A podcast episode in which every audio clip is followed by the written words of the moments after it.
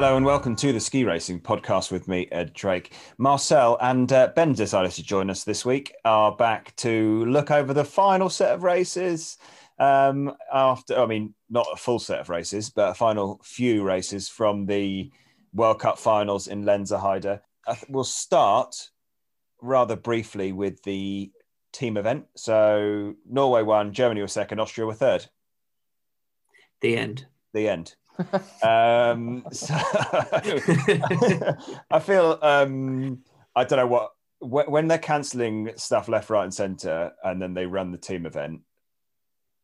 You're, you're having a laugh if you ask me. So uh, I think that was a big mistake. The Brits, just quickly, uh, from a British perspective, Owen Vinter and Rob Pott uh, did uh, GB proud, I think, with their performances in that head to head. They uh, they certainly showed that they weren't overawed by the situation. But uh, all in all, FIS, they've had a bit of a nightmare there. I mean, the weather they can't help, but don't run a team parallel when you're cancelling downhills and super Gs when there's globes on the line. I think that is uh, Marcel bollock. Uh, I think I'm I'm actually on the FIS sides this time. Like, oh, you are. Who oh, okay. do you like? Mute. Which one? which which which race do you want to replace? Right?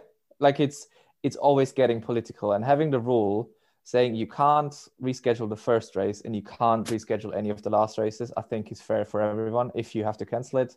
It's still an outdoor sport. Like yeah, but what, you, but what what's why why not? Why not run a super g that could actually yeah but like why but what what do you think like you run a super g and like who is i mean downhill was Feuz and and um Mayer right?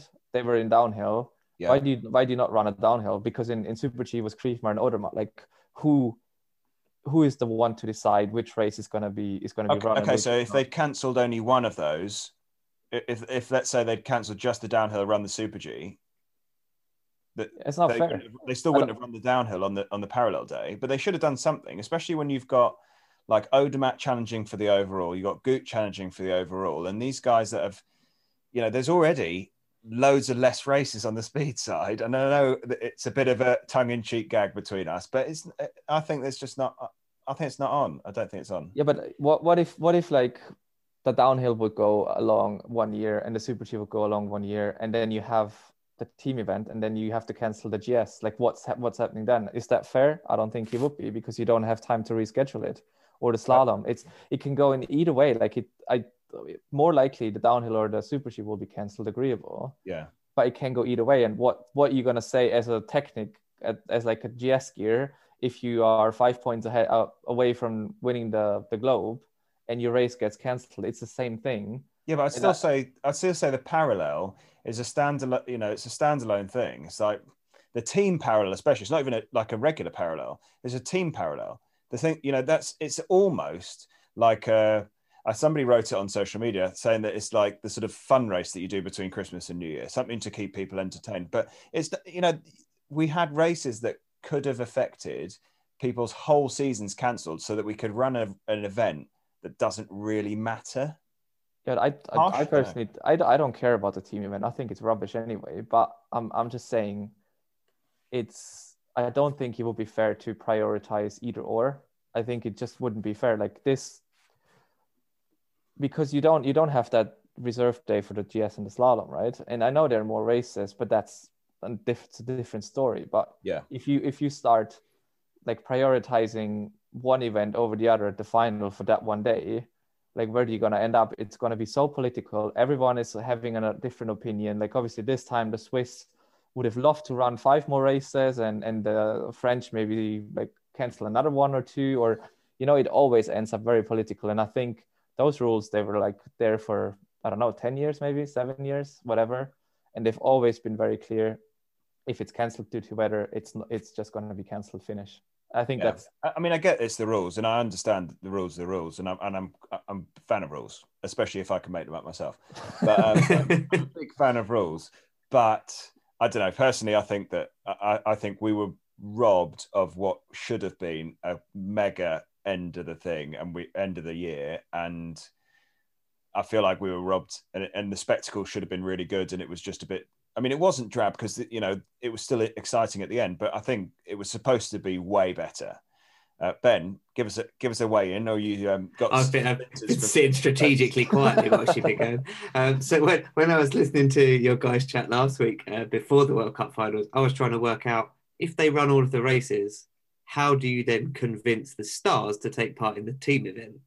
Um, so I was like, say you get the best weather possible and everyone can race. I was more concerned with how do you convince like the likes of Pinturault and Odermatt to then race in their team event to make it mean something. Never and I was I was going down the lines of, well, you could dish out the individuals in the team event World Cup points towards their overall if they compete, and then they might want to take part in it. But then none of that mattered because there was a load of races cancelled and all hell broke loose.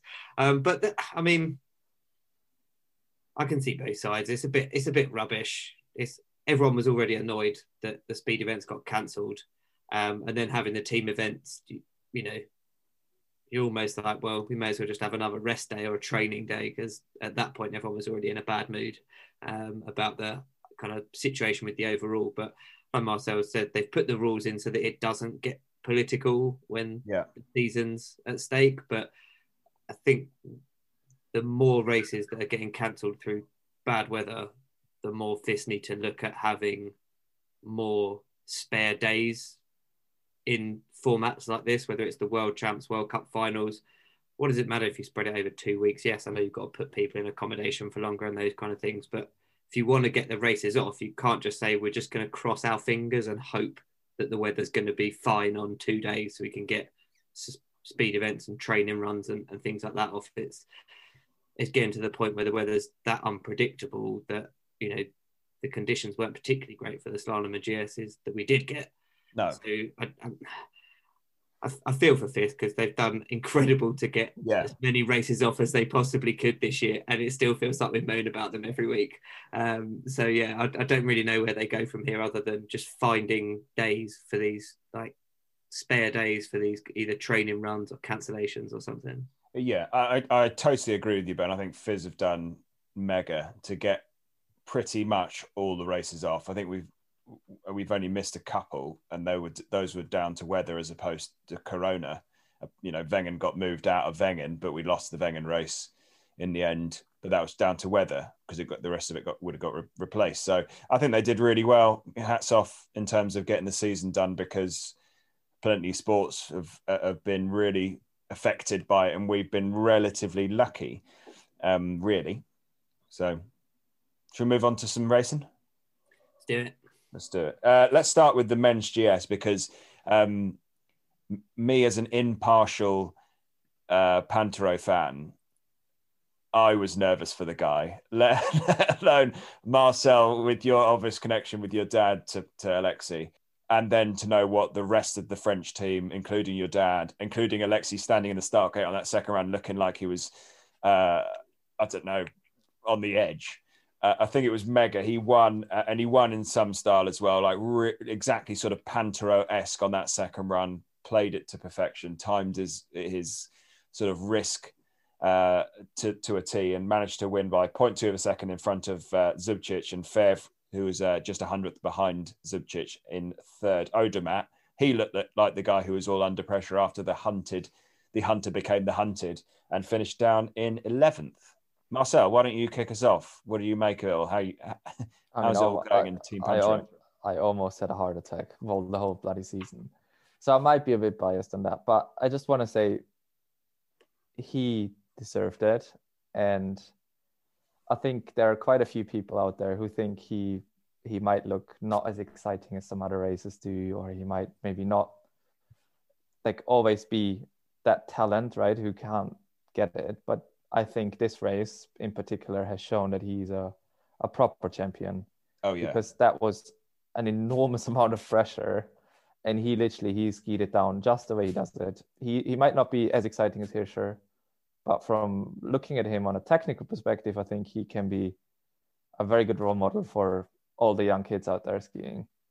And Yeah. not just not just from a skiing perspective but also from a character perspective because you don't hear anything bad about like you don't hear anything bad from him and he was he took it like a champ last year when it got cancelled and it was just the other way around and he could have won that potentially and and this year he's he's like look i was lucky last year i wasn't lucky and it's, it's I think it's well deserved.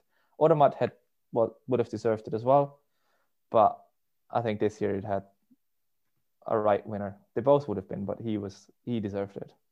That's just and I mean uh, to the GS. I mean that the second run, I've, who the f- came up with that course setting? That was just ridiculous. I was going to say that. I was going to say, can we talk about the courses, please? We that was from, such a joke. The, so Pinturault absolutely shredding the field on the first run with like 101, and then the second run he got like 114.56, so nearly you know 14 seconds slower on the same hill. Um, I think we saw that. Did we see that the other week as well? I mean, honestly, like Kristoffersen coming out of nowhere telling the people, "Oh, this is a real GS," like absolute bollocks. That was just the worst course setting I've seen all year long. Hands up, like that was just. It, it was it wasn't great, was it?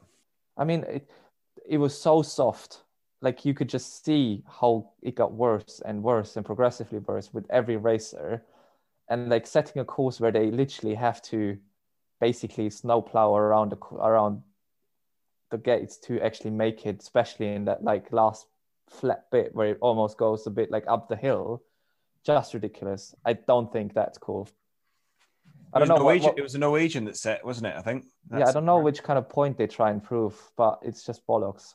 I wonder if it was one of those points where you know we go back to some of the stuff that came out in Adelboden where uh, Norwegians were complaining it was sl- slightly too straight and too quick, and then somebody's gone, "We'll make a point of this," and you know, put some yeah, real you, turns in. Yeah, but you can make you can make a point by putting real turns in where you can where you can make like where, where it works with the hill year round, like right. Yeah. But this is just it's just stupid. I think we've established this year we need to have some course setting seminars. We'll be the consultants for that. We'll be the consultants yeah, for dual slalom, consultants for rules, consultants for course setting. yeah, and I think we should let we should let Kostelic be the leader of the course setting. Yeah, he's the head head of course setting. I, I think he would have probably appreciated that second run. Um, he probably did. but I think it's, it's frustrating because you want the courses to be a challenge. these are the best skiers in the world. They need. You don't want races handed to them on a plate. You don't want it to just be who's got the most power, who can use gravity the best because they're the biggest and those kind of things. You do want it to be a challenge, but you also need to like use the mountain. It still needs to flow, and I feel like that balance has been lost. And again, I appreciate that the conditions were horrible. So it might have been that the, obviously we couldn't see the track where they were trying to put the gates. It might have might have been that the Norwegian guy wanted to put the gate somewhere else, but they were just crumbling every time they put the drill in the snow. Uh, because I, I, it's been a long time since I've seen a World Cup race with conditions uh, like that. It was just so crumbly like cold and crumbly is something I've probably not seen for quite a while. Slushy, fair enough, like you generally see it in spring, but that didn't look fun to ski on. Um, and you could see why the likes of both Pinturault and the Odermatt didn't look entirely comfortable at times on it. And like you guys said, it was definitely a show from Pinturault just how to deal with that pressure when it really matters. and I, I really enjoyed his um, his interview afterwards, and I think you're right, Marcel. Like as a role model, he is who you want. He spoke very well. Not that you need to do it in English, but just I mean, in general, he spoke very well. He was very clear. He was magnanimous. He was um, very cool, very complimentary about everything, and and just I don't know, just he was he was just a good bloke about it, and I, I I'm happy he won because I think you're right, Marcel, that he he did deserve it, and again, that is a cliche. That is a bit of a sporting cliche. Somebody deserves it. Uh, he's he's accrued the most points, so he he does deserve it. But um, I don't know. I think I think more people would have fed, felt bad about Pinturault not taking it than the, the other way around, sort of thing. So I think that's sort of quite a good barometer of of of it, really. And sport's not fair. So you know, it's all well and good. We can say you know Odermatt's young, he's got plenty of time. That was Pinturault's thirtieth birthday.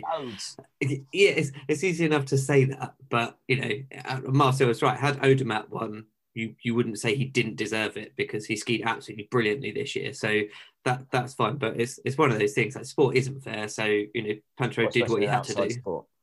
Yeah, he he did what he had to do, and like I said in those conditions, he looked really composed, even with the nerves on the second run. Whereas we saw from from Odermatt, he, he didn't quite hold it together the way he had like the, the three weeks prior to that. Anything to add, Marcel, before we move move away? No, I think I think I, I actually had a look today at the standings and stuff, and I feel Pinturault had 700 points, Odermatt had 649, I think, and Zubcic made over 600 points as well. The GS Globe. Those guys, like they have had a real, real, real good season. All of them have been on the podium like at least five times. So that is it's very highly competitive at the moment. And then if you look at, which I think is probably going to be winning the overall at some stage, it's like Meillard. I mean, he seems to, for me, it seems to be like having done or make the biggest step this year. Well, I think I think um, most people totally agree with you. The depth of talent is insane, which is why potentially we haven't done as well in the Powderhound Podcast Predictions League. um, no, that's just because you're rubbish.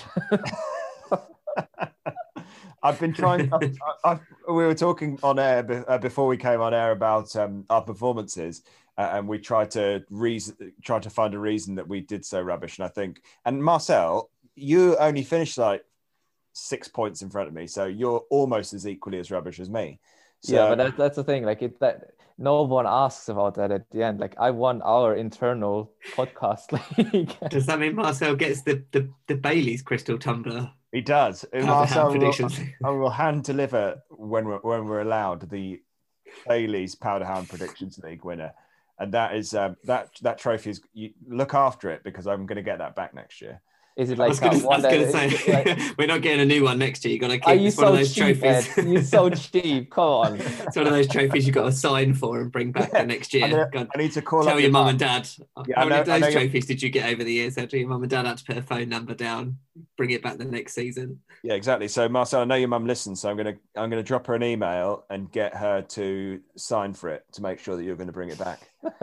um, but to the to the real predictions league, Jamie Aldridge has smashed it. So Jamie Aldridge is the Powderhound Podcast Predictions League winner for 2021. I think we are now, aren't we? Uh, and he finished with 144 points. Dave Riding uh, couldn't quite get close enough with 135. And then Mark Poole was uh, third with 129. So um, yeah, nice and close. We'll publish those on the website uh, probably tomorrow now because on Tuesday. Um, and so yeah, good old league. Yeah, Ed, Ed, needs another day to tamper with, with the results. So They're going to come out tomorrow and be like, I won. it turns out my maths was wrong and I won. but yeah, no, it was great fun and. Uh, it was it was pretty cool. I think we had like nearly 150 people that played the league, and likewise with the um, with the World Champs League. So I'm sure we'll do an Olympic League next year as well. Mini Olympic League. Yeah. Shotgun yeah, we, all of the Austrians. I'm just. Uh, I'm they telling come you to now, play. Marcel. They come to play when it's Olympics. I I'm shotgun t- Pinturault for the Super Combined and the. No, GS no. I'm telling you now, Marcel. your your Pinturault GS calls. I'm getting it in front of you for some of those Pinturault GS calls. No, next year we're gonna change the rules. Otherwise, we're never gonna win. I want to win. Because you can't change get... the rules. I'll, I'll make the rules. Yeah, but maybe it's like a it's going to be a two to one decision. Ben and I. I don't, don't think you quite understand how this power dynamic works. Myself. It does whatever he wants, no matter what we say. it's it's like a dictatorship right there. Yeah, yeah. So um, exactly like that. We'll, we'll bring that to the board and see what the board say about it. but yeah, no, no, th- that's great. And thanks to Powderhound, we're getting some prizes together. We're getting uh, Croft watches to donate some prizes as well. So uh, we will be getting that together and um, yeah, getting those out to you guys. Just out of interest, Ed, how many places down would we have to give out prizes for me to get something? Uh, 50, 60? I haven't actually. Top 100? I've capped, yeah, top top 50, you'd probably get a prize. No, I think uh, I, you're going to be down around 30 so you might have sort of got yourself a second run. You need, I start to... I start first on the on the second run next season yeah so you needed this uh, sec- second run charge. Made the flip and going for it going big in the second season. But to be actually just quickly before we move off the predictions league we had a new entry this week um, from a chap called John Roger and he got 23 out of 25 points what? So he nearly overtook me in one week. well, he clearly is not listening to the podcast. He just wants to do predictions league because. Yeah. It, so um, maybe, maybe he listens to it and then just crosses off everything we say. so I think yeah, he's. Uh, so we may all have been quite lucky that he only played in the last week Otherwise, um, we might have been a different story. But anyway, let's get back to the racing. Uh, we'll go on to the other race that was on the Saturday. Let's kick off with the women's slalom on that side of things. Liensberger has just found another level, and that was domination. 1.24 in front of Shiffrin, Gisin in third, just off two seconds back. Vlhova did enough to take the globe, overall globe with sixth. Uh, and Liensberger, what went into it with a three horse race looking for the slalom title, walked away with the slalom globe as well. Um, she's uh, she found some form, hasn't she? Really kicked on. She she has. I, I do feel that those last couple races, obviously, you guys talked about it last week with with Charlie, but I think Petra really stumbled over the line uh, in in the overall. Those last couple slaloms when it all looked so good, winning the first slalom in Åre, and then it all went wrong the next two after that. She just can't seem to get her feet underneath her at the moment. Like two races in a row to have that really peculiar, almost flipping herself out of the course. She did obviously corrected it enough to stay in the course this time, but the form she was showing prior to that, I thought she was going to storm this weekend. But like you said, Liensberger has been incredible. Uh, the back, I mean, all season she missed that one podium. One podium. season in slalom. One podium, she was not on it. and and and was she, I think she was fourth in that race as well. Yeah. So I mean, that's the kind of consistency that you want. And you know, there are years gone by, maybe not Shiffrin years, but there are years gone by where if you podiumed in every race bar one, you would have the globe sorted, let alone needing to win the last race to take it. So it shows just how much of a fight it's been this season for for all of those in that in that women's slalom globe. And yeah, that to top off the season with a second win over Shiffrin by a, a win by a second over Shiffrin is is pretty awesome. I mean, but, but that was huge. I, I think talking about pressure, like she does not seem to feel any pressure at all. And I think her taking the slalom globe is, I mean, maybe not as as far to say as it would be the same as Pinturault, but it's almost the same. And why I'm saying that is because, and someone said that on, I think on the German Austrian newspaper, some coach or I think the head coach, he was like getting to that stage where you can beat Vlhova and Shiffrin, it takes a lot of effort and a lot of self confidence because you know beating them is like it's it's usually given that you're going to lose to them anyway. You can get third, fair enough, fair enough, Yeah. maybe second, but beating them in two races in a row, getting to that stage, like that takes a huge amount of of effort, and and she has done that. Like she is now there, and she's well clearly in the last two races a lot better than them. Funny enough, maybe Kristoffersen should consider taking her taking the head coach back because now he he coaches uh, Liensberger. that is interesting. Well, he, he we'll get onto him later, but he, he certainly needs to sort himself out, doesn't he? Uh, but I think the point that you made there, Marcel, was really interesting. That the fact that you know going into the season, I mean, we talked about it last year doing the predictions league, didn't we? Right, who's going to get the last place on the podium? So Shiffrin's going to Shiffrin or Vlhova is going to win, and therefore the other one's going to come second. Who is going to be the person that picks up the final step? And Wendy. yeah, normally Wendy. Which Well, if she doesn't have Corona, she would have won because she was my pick. But hey, that's a different story. You've, you've got that as an excuse. Yeah, uh, uh, you know, Wendy picks up her 1700th podium again. So she's like, uh, and now Liensberger has become, you know, to overcome that mental, I can't, you know, uh, can I beat the unbeatables? and also to do it because she's done it in the world champs as well so not only just on a day in the world cup she's done it on a on a marquee event as well and that will give her such confidence going into the olympics next year knowing that you can beat them not necessarily week in week out but on the tour and in a big championships when it Yeah. really matters that that's going to be uh, a- I mean, I'm already looking forward to the Olympic slalom uh, for, to see those three going at it. Uh, you know, plus you know the likes of of, of, of Wendy and Michelle Gisin. Like there's there's now a, a- Uh, enough of a group that it's a challenge. Yes, Shiffrin and Vlhova will probably still be favourites most weeks, but the fact that there is a real challenge there is is brilliant because it means that people are like like you said, it did seem like for a few years that everyone was just looking there, going, "Well, we can't beat them." And I think both Gisin winning races and Liensberger dominating races has showed this year that you know anyone can, and you know obviously with incredible amounts of effort and, and, and training and incredible work. But you know, it's, it's shaping up to be a, a cracking one next year. See, it's quite an interesting one because from like from what we've seen the last couple of years, I would always say one girl has like a stormer in a year, like getting lots of podiums and like having a really good season, and the next year she might dropping off. And like obviously the usual one's gonna be on the on the podium again. But I think I genuinely think with Liensberger, she will be overcoming that hurdle as well because she is so focused. Like she's such a good skier and like her head is so strong. So I think she has a really good chance of establishing her in that top seat, maybe like one, two, three, whatever. But over a longer period of time, where other girls probably struggle doing that. Like, I mean, I I can't really think of anyone else who who was on there for such a long time. Maybe Frida Hansdotter, but she never really got first she either. Dipped, she still dipped in and out, didn't she? Like and Yeah. Brignone last year, dominating so many races, winning loads of races, and then coming into this season off the back of a mega season. And well, she, I think she's only won one, hasn't she, this year? Uh, Yeah, so it would be. But Liensberger's, you know, it's it's been the the victories that she's picked up.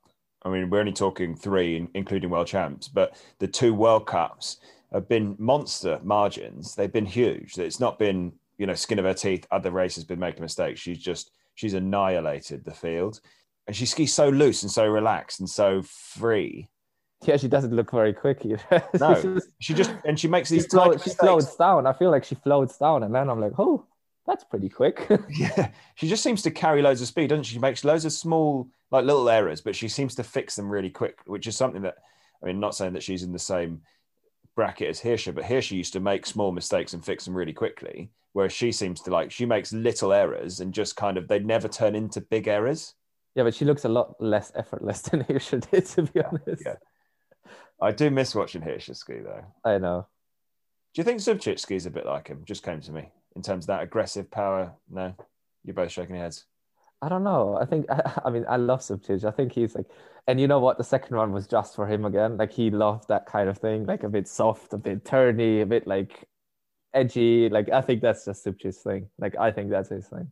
before we move away from ladies slalom, it didn't happen at World Cup finals, but Charlie Guest picked up a win at Europa Cup finals off the back of what's turned out to be a hugely successful season for the for the British slalom team. Well, for Charlie, is it? As there's only one on the British slalom uh, World Cup team, but yeah, Charlie Guest picking up 23rd, 23rd, 16th at World Cup, and then winning Europa Cup finals was is a brilliant result and really exciting moving forward. And that's just the confidence. You know, a couple of good results, you you back up your PB with a joint PB, and then to keep kicking on from there is really impressive, and it'll make it so much easier through the summer and and feel like you earn your spot. I think we talked about it before, Marcel. You know, when you when you've done it in a big event and feel like you earn your space, and you're not just there to make up, you know, to hope Yeah. for a second run. You're there to actually score some points and establish yourself. Yeah, I mean that that's the result from her. and Like looking back in order, right? How, she got 16th, I think. Yeah, 16th. Yeah. And that's like a statement piece. Like you're not just right in there. You are in the middle of the field, which is which is pretty damn good. Like I mean, it's not they're not there are 15 people maybe ahead of you, but you can potentially get into top 10 or whatever. And that's like a that's a big step forward. Like if you just make the cut or just not make the cut, it doesn't give you the satisfaction, but it does if you like breaking into there properly, and she did, which is which is absolutely amazing for her. Shall we move on to the ladies' GS? Uh, I think we have to start with Lara Gut Barami. What what what do you guys think? What are your statements? She's come out and said, uh, "I've lost the quote here. Have any of you got it in front of you?" No, you're gonna have to dig it out now. I'm digging, I'm digging. I'm digging. I found it. It's, she's she's said, and I quote: "Usually, the final click gives you the adrenaline of the race, but instead of the click, I had an alarm bell that told me I was in danger of hurting myself." So that's what she's come out and said. Head said something different on their social media, which was before this. They said that uh, they it was maybe a protest about missing speed races which is sort of the rumor that's done the rounds that it was a protest more than a than a safety thing. For me, if it was a safety thing, I don't even know why you bother pushing out the gate. What's the point in doing three turns and stopping if you think it's unsafe? Um, but yeah, take it away. What do you guys think? I'm gonna let Marcel go first. He's raced on the World Cup. See, like I, for me, it's it's hard to say for me because I'm not in her shoes, right? So I don't I don't know what exactly the problem was, and we probably never find out. But there are two scenarios. First scenario, is she protested, which I find appealing. Like that's a joke. Honestly, that is a bloody joke. If the second scenario, she really, she just couldn't mentally hack it. Fair enough. Like then maybe don't start out there. But I think if, and that's, it also shows some sort of character depending on what actually happened. If it's if it's just getting out there to protest against anything that you can't really change, it's just it's not a good role model. And that's what I said at the beginning. Pinto is a very good role model. And that's just something I think really strongly about because there are 500,000 people, maybe more, God knows how many watching. And there are lots of kids there. Like, what are they thinking if someone starts out of the gate and just stops? Or if someone complains about the course, or if someone complains about this and that. And, you know, I, I find it, I find it just really poor. And I, I think very st- strongly about it, but I want to state very clearly that I don't know what happened. so I can't say. I'm just saying like those are the two scenarios. If it's that one, I think very strongly about it. If it's the other one, well, I mean, just don't start. But different story. It's it's a yeah. I, I basically I'm I'm going to agree with Marcel. Like we don't know, so it's it can't get kind of too far off the rails in terms of being mad at her for doing it if it if it was a protest because we, we don't actually know. But I mean, the way she skied this year, my my approach to racing was generally if I didn't think it was safe enough to ski, don't ski. Um, but if you do think it's safe enough to ski, go out there and, and you know try and win. Um, that's that's what you're there for. And it's not like she hasn't won races this year. She's been incredible. If you you know you think if anyone could back their skiing on difficult conditions, she'd be the person to do it because she is one of the more you know aggressive and attacking skiers and a lot of the time in conditions like those it's when you're uncertain and you're kind of tentative and back off a little bit is when you end up in the nets or hurting yourself whereas if you're skiing with conviction that's you know even if you fall over it, it you know certainly when when I fell over which was a reasonable amount uh, if I was if I was confident in the decisions I was making, I, I you kind of feel it coming and you know that was going to happen, as opposed to when you're being tentative when you skis, you're not quite sure if the edge is going to pick up or not, and then you kind of get your balance wrong and just wobble around, and it's it's just not the same. So I don't know. I didn't like it. I watched it and I just said, "What on earth has just happened?" I, don't I, I feel like it's bold. If it's a, if it's a sort of protest, I feel it's bold considering FIS have just paid you half half a million Swiss francs for a year's for a year's work in, in prize money or whatever it was that she won. So I think that's a bit bold. Um, I'm I understand that she would have been disappointed that she missed the the speed races, and maybe that had an effect. And she was trying to get her head around it in the start, and tried to push out the gate, and tried to do the right thing, but then got to the third gate when you broke over onto that steep and went, "This is pretty steep," and I'm not feeling it, and pulled up. But I feel like I don't know if I was if I if I was a manufacturer, if I was a ski brand, I'd be a bit annoyed. I would be a bit annoyed if I, sponsoring all of all of the sponsors, not just the skis. You know, there's, yeah, sorry, there's, yeah. there's company names are plastered on your helmet and stuff, and you're kind of synonymous with them. But what's also really strange is, you know, these these people have microphones put in front of them every day of the week. You know, there's plenty of times to protest and and protest. and and really put across your concerns. And even if it was to do with the conditions, again, all week long there had been concern with the conditions.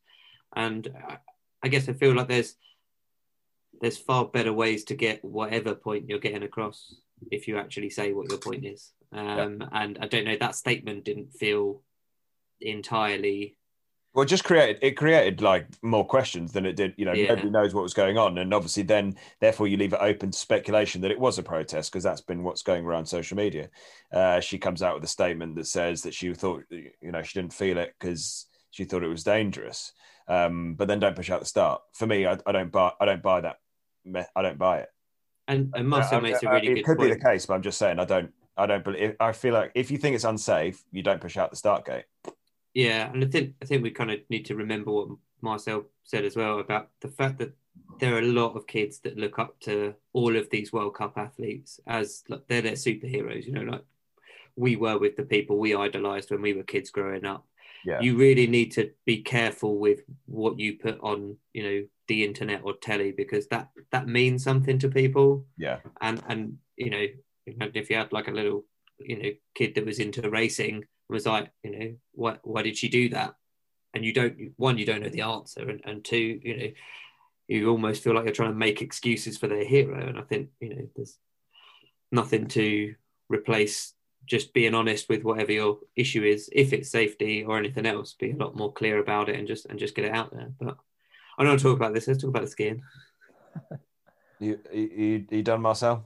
I mean, look, I, I said my bit. I think, and and I, I repeat myself, but I think being a ro- a good role model can be a lot more rewarding and and better than winning. Like you know, like not everyone wins, but as long as you're a good sports person, and I'm not saying she's a bad one, not at all, but that's just really something I'm I'm I'm thinking quite strongly about, and and I think, well, I can't. I I don't know what she did. I don't know why she did it, and we will never find out anyway. But I just think it it was a bit well. Well, somebody who did have a great day, Alice Robinson had a great day. Good for her. Absolutely smashed that second run, fourth to first. Uh, then Shiffrin ended up second, 0.28 back with Meta Hrovat picking up the final space on the podium, who also skied really well. I have to say, I thought she was she skied blinding. Um, but yeah, I thought that, I actually thought the race looked pretty decent. I, I quite enjoyed watching that women's GS, and then I certainly enjoyed watching Robinson's second run. Yeah, and Hrovat when she finished her second run, just the look of shock on her face as it dawned on her that she was going to get on the podium was was Yeah. brilliant. I, li- I like those kind of features that that you get towards the end of the season, or just whenever someone is genuinely Loving it. yeah so happy. We talked about it quite a lot last year. Was basically every time Brignone crossed the finish line, she had a giant smile on her face. I, guess Yeah. that's what happens when you win all the races. But um, but it was just genuine, like pure joy, and and Hrovat seemed seemed to have that. If you feel like Bassino, just because she'd already won had took her foot off, or just didn't have that Killer, she had Drive. killer instinct, didn't she, at the beginning of the season? Sort of seemed seemed to waver. I don't know if that's She had she had a few sections where it looked like she was absolutely lighting it up, but it just didn't feel the same as as yeah that early season form when she was just dominating. I, I really enjoyed the race. I thought it was it was really good and actually funny enough. I, I was reading a stat about Alice Robinson. She's I think the first one under twenty year old to win three races yeah. I think I saw that post. Yeah, pretty for like impressive. twenty years or something. I don't know, but that's. I mean, I thought Shiffrin did, but I, I'm not quite Is sure that in, that's. is that in GS? Maybe? It must have been because Shiffrin definitely won more than three races until she was 20. I mean, I tell you, what, I'm getting a little bit annoyed with this, Marcel. I missed last week on the podcast. You take over weather duties and pick in Tessa, and then you start throwing stats out. I'm, you know, this is not acceptable. I know, I'm really It's going to turn into I a really two-man sorry. podcast soon, isn't it? We're just working, just working out how to ease you out of it. No, it's, I better it's, start. I start better start making up rules for predictions and kick you out. So it's actually I work for this analytics company. So for next year, I'm gonna set up a whole thing of like analytical stats for us that we can post. What do you think Yes. about that? Yeah, I like it. I'm in. Can I just read those stats then? You say the stats, I'll just, I'll just read them out. yeah, you can. I'm really sorry. I don't wanna I don't wanna take it away from you. But I felt last week I felt it was important to be the weatherman because the weather was clearly important for last for this week. I know, Ben. That was your your moment to shine, and you were too busy. I'd have been furious reading that weather report, going, "Well, World Cup finals is ruined." Um, Unfortunately, Marcel, with me not being there, you you picked Tessa and she let us both down. I know. uh, God. She was. I, th- I think it was always going to be one of those days where, based on the the courses, needed a little bit of, I guess, m- mixed tactics. There were places to go all out, and there were places where you did need a bit a bit of finesse. And and Tessa's just always on the edge, and you could kind of see the mistakes come in just Yeah. before the flat, and you're like, just don't not don't do that, Tessa. Don't do that, Tessa. See, this is actually quite funny, and I, I thought about it yesterday when I watched the, the race. I thought it's interesting to see how Alice Robinson was struggling quite a lot with like inside skis and stuff. And once she had a bit more self confidence, literally it's maybe a couple centimeters less on the inside ski, and she just smashes it. And this this is crazy how ski racing can turn around with the momentum any second, and you can like literally smash it. I mean, same with with the overall in, in men's overall. I mean, it could have gone right the other way without the cancellations, but momentum shifts, and you're right there. And I, I think, I hope that Alice Robinson can take that into the next season because she is just an incredible skier. Yeah, she's so good. I mean, yeah, I, I, it's been a, a weird season because you know, obviously going into this winter, you expected her to sort of kick on after that monster run she did in, or monster two run she did in Kranjska Gora at the end of last season.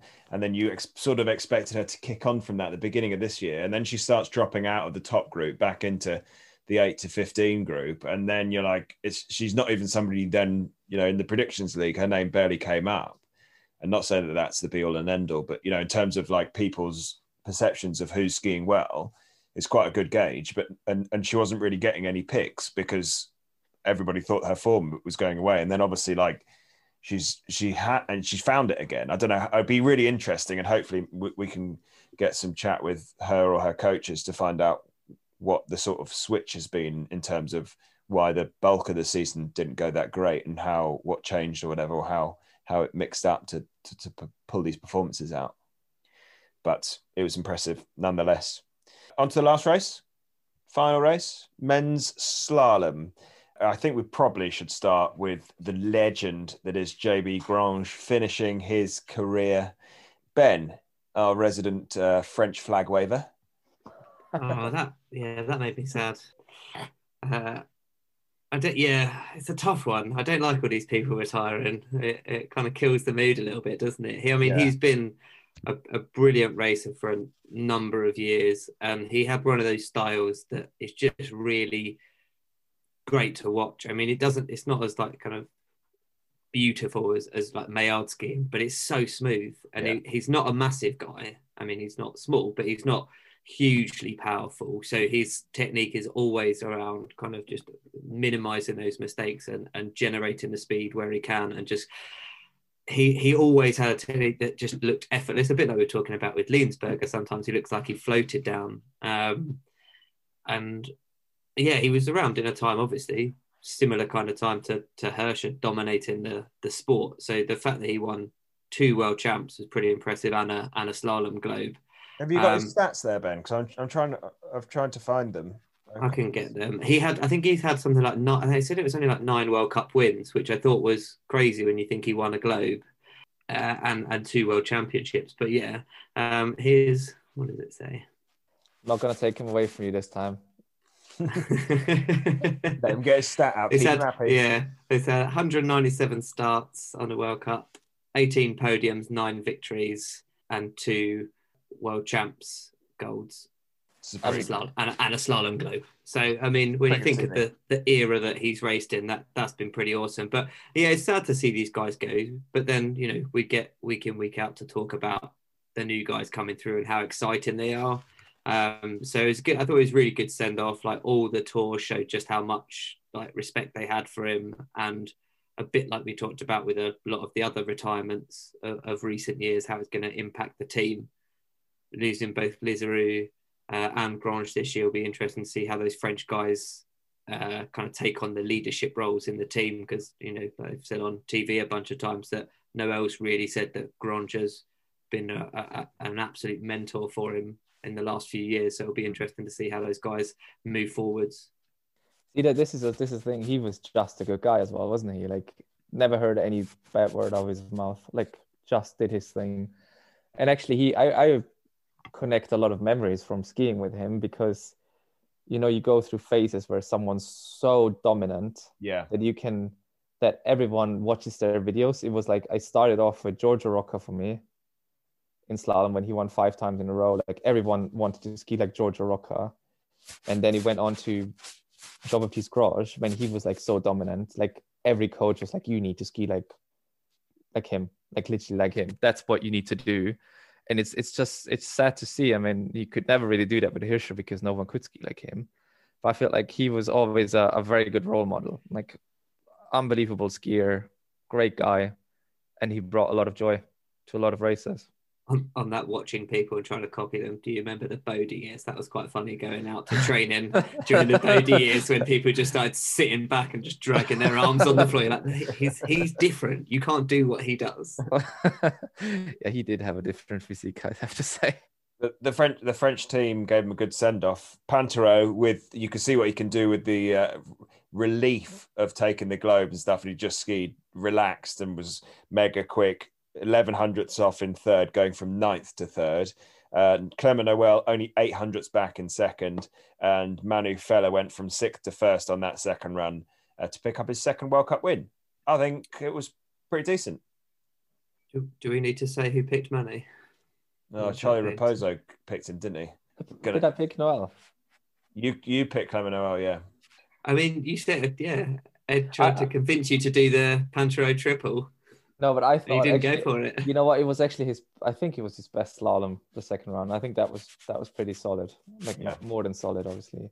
And Manu Feller, hey, the Austrians they've had a bloody good season this year. I know. Like, how did that happen? Where, where did where did that come from? Like, I don't know what at the beginning of the season, if you'd said the Austrians would win the slalom globe for the men's, the slalom, the slalom globe for the women's, I think you would have told them Super to G, uh, Super G men's as well. Yeah, a couple podiums in the GS, like they've had a flyer. Yeah, I think I think I, you. I wouldn't have said have they wouldn't have been out of contention for, or they would have been out of contention for the men's slalom. I, I would have. I mean, I think Schwarz was probably one of my favourites for, for the season. Was it? Okay. Yeah. Um, I, unfortunately, I don't get any like pound hound uh, picks points for for calling that. Um, but no, they it was more GS where we said they had the real problem, and I think we saw towards the end of the season, like Brennsteiner coming back to some some pretty good form, um, and and Schwarz and Feller showing they can ski GS if they need to. Um, but yeah, that slalom was look it, that looked fun. Um, Feller looked like he was back to his kind of old ways of just enjoying himself a bit more. Yeah, he did look like he was. That he, he, they were on form, weren't they? Although Schwarz looked like he could have ended up doing pretty decent as well before he fell over. He was he was getting pretty quick as well, wasn't he? yeah, he had a great, had a blinding first run. Um, I mean, he's definitely one to watch for next year for overall as well, depending on what, obviously, if he can. There's going to be a few more. I think a few more going for the overall, aren't there? This this next year. I mean, I would say Odermatt, Kilde, Schwarz, Ernie, uh, not Ernie, um, Mayer, and Odermatt. then obviously Pinturault. I was going to yeah. say maybe Pinturault. No, he of course. But I'm saying like there are four or five people who can who can mm-hmm. win. Yeah. Because Inter- interestingly, pretty much all of those are tech skiers, which means that's actually not true. What do you mean?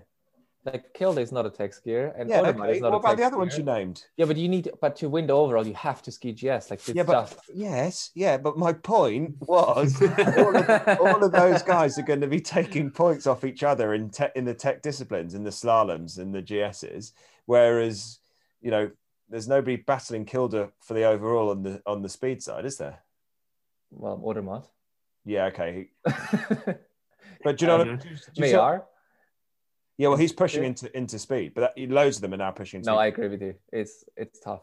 It's going to be. It's all the really downhills get cancelled anyway, don't they? ben, well, they don't. Ben's, Ben's forecast a frosty winter. Next year is four four downhills and three super Gs and the rest like all tech events.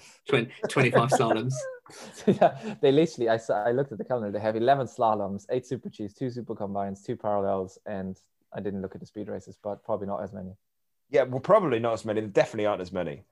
Um, we'll tackle this. We'll tackle this next week on the pod, but it is a joke that the amount of tech races versus speed races. FIS need to come up. I think they should come up with some sort of points average system so that you know a win in a win in like slalom is worth 100 points but a win in a speed that you you have seven versus 11 opportunities like you get more points for your overall for your win so that so it's par- so it's comparable yeah, or just or just the maximum you can get for the season is a thousand points in each discipline, and then just average. So if races yeah. get cancelled, you just get averaged across the events. But it's not. I'm sure it's not that simple. But that would that's I've said that. I think each season we've done this podcast. I think I've said that. Um, yeah, I, I, don't, I, don't, understand that's why you don't do idea. it. What's wrong with that? I mean, as, as long as you don't mess with the racer's prize money, I presume they won't care. No. If if it's making it more fair, obviously the text gets, but that's ridiculous. Marcel, I mean, you like it. You like it tech heavy. no, that, that's not true. I I love. I thoroughly thoroughly enjoy uh, downhill and super G. I think. I, I think there is a bit of a disbalance, and I mean, like having like two parallel events is probably a bit useless as well. But see, I like super. Can they do? Can they do? I, I can do they like do like super downhill combined. parallels? I like super combines too. I think I think they should. Well, the speed skiers they they can still that get some decent points in super combines. That's for sure. Maybe not winning, but some good points. But they should have some more speed races. And I actually think Ben, I think you should bring that idea forward, like to FIS. Like I'm not even joking. I think that's a great idea. I mean, that's that would be fair. Well, it's got the it's got the contacts. It's got the main man. We'll, we'll get we'll get Valdner back on. You and you can put it to him. Let's go. Hey, mum, let's do this.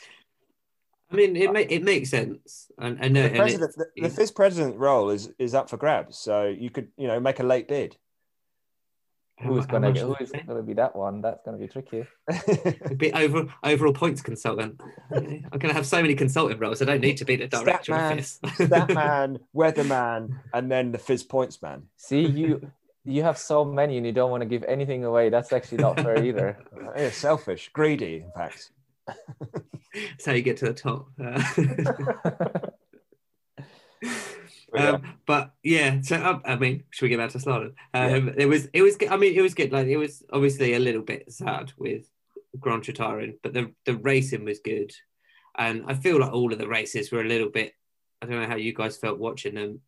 There was hardly any time where you got a really good view of what was going on. It was always kind of quite dull lit, um, and because they were trying to put so many races on the pieces crossing over each other, the the cameras a lot of the time were quite far away, so you weren't particularly like tight in on any shots. So you couldn't really see the snow conditions. So it, it was a bit of a kind of frustrating end, but um, I, I I still enjoyed the the competitiveness of it. Um, and I don't know, I, I was a bit I was a bit deflated uh, on certainly when like Dave had his, his second run. I was getting all hyped up for him to do a, a monster charge, and I don't know, just feel like he didn't quite have any any any juice in his skiing this weekend or this. You know? I kind of feel like the season's been, you know, that all those slaloms in January where they were cool for us as fans to watch. I think, like on the, uh, no disrespect, but on the older bodies, like you just don't get a chance to recover as quickly. So then, Had you heard that, Dave? He just called you old. I mean, have you seen the guy? I saw him standing on a World Cup podium. Yeah, I know it's pretty pretty impressive. Um, but but I, no, I think that's I honestly think that's a you know there's not a lot of time to recover, and on and that's not a joke. Like on older on an older body, you need to be able to recover, and if you're racing with seven slaloms in a, in in a month in January, like I know that you get a break afterwards, but once you start picking up a niggle, and you don't get a chance to recover it, and you have to race with a niggle, like it it, can linger, and I think it has lingered. Um, so yeah, but um, yeah, I know what you mean with Dave's second run. I was ready for a classic Dave Ryding second run charge, but never came. Yeah, but he still. I mean, he had his back problems, and he still had a, a podium this year. I think. He, Yeah, it's wicked. And and fourteenth, he picked up World Cup startless points, which are important. Yeah, that's true. He's gonna. He's keeping his number now, which is obviously very important for next year. Hell yeah.